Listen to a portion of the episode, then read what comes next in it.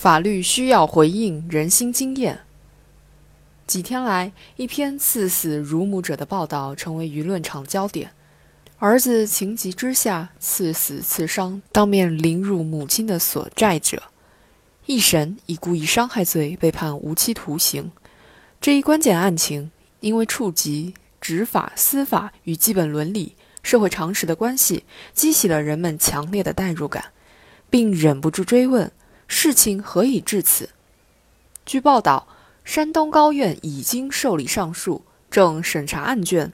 针对本案当事人是否属于正当防卫，警察是否存在失职卸职行为，最高人民检察院、山东省公安厅都已派员调查。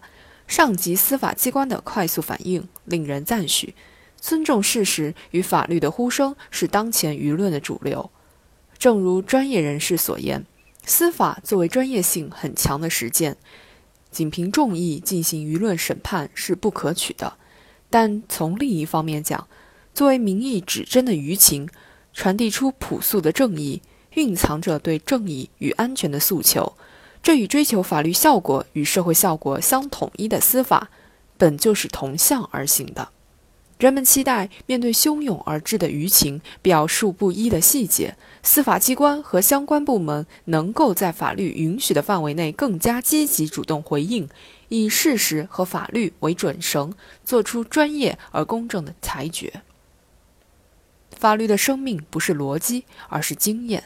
当人们引用这句法谚时，意在强调，法律不仅要。植根于推理和逻辑，也要植根于每个人心中对正义和秩序的追求，两者理应是统一的。汉老法律的人性之为，以判决的方式将人们内心对正义的追求表达出来，应是法官的天职。就本案而言，司法如何判断和回应当事人面临的伦理困局，进而通过司法引导人们的行为，塑造社会的价值观。考验着司法的记忆与担当。进而言之，法治不仅关乎规则，还关乎规则背后的价值诉求，关乎人心所向和伦理人情。这也正是本案在见诸报道后迅速掀起舆论波澜的原因所在。土法不足以自行，需要看到法律的实施离不开社会的良好治理，后者是让法治运行的外部重要环境。在本案爆出的细节中，疑似高利贷和涉嫌黑恶势力的存在，是让当事人母子陷入危局的重要原因，也是让周围的人们忧虑和不安的感受来源。让群众不仅有安全感，更有尊严感，是社会治理的重要目标。司法只是维护公平正义的最后屏障。值得欣慰的是，案发后当地已经迅速行动。对暴露出的一些相关问题进行了整治。转型期中国情理法的边界不断调整，合法却不合情理，或者合情理却不合法的案例所在多有。这是社会迅速变迁的结果，也是不少国家在现代化进程中都会遭遇的。这对于法律人而言，也意味着多重的挑战。司法者不仅要尊重程序正义。也要更加注重人心经验，立法者不仅要使法律体系更加完备，也要更加重视法律实施中遇到的问题，并尽快进行完善。执法者要以法理人情捍卫公平正义，更好实现法律效果和社会效果的统一。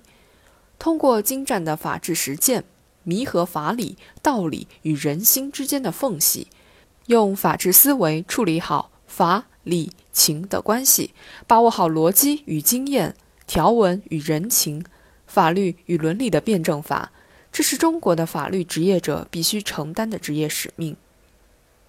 今年全国两会上，两高报告指出，通过裁判文书等四大公开平台，司法公开的广度和深度正在进一步拓展，让人民群众看得见、感受到公平正义。同样。今年的全国两会上，民法总则经十二届全国人大五次会议表决通过，并向社会公布，社会主义核心价值观贯穿其中，成为法律的突出亮点，彰显着社会共识和时代特色。希望包括本案在内的司法个案都能够以点滴之力回应舆论期待，让每一份判决都成为正义的一个脚注。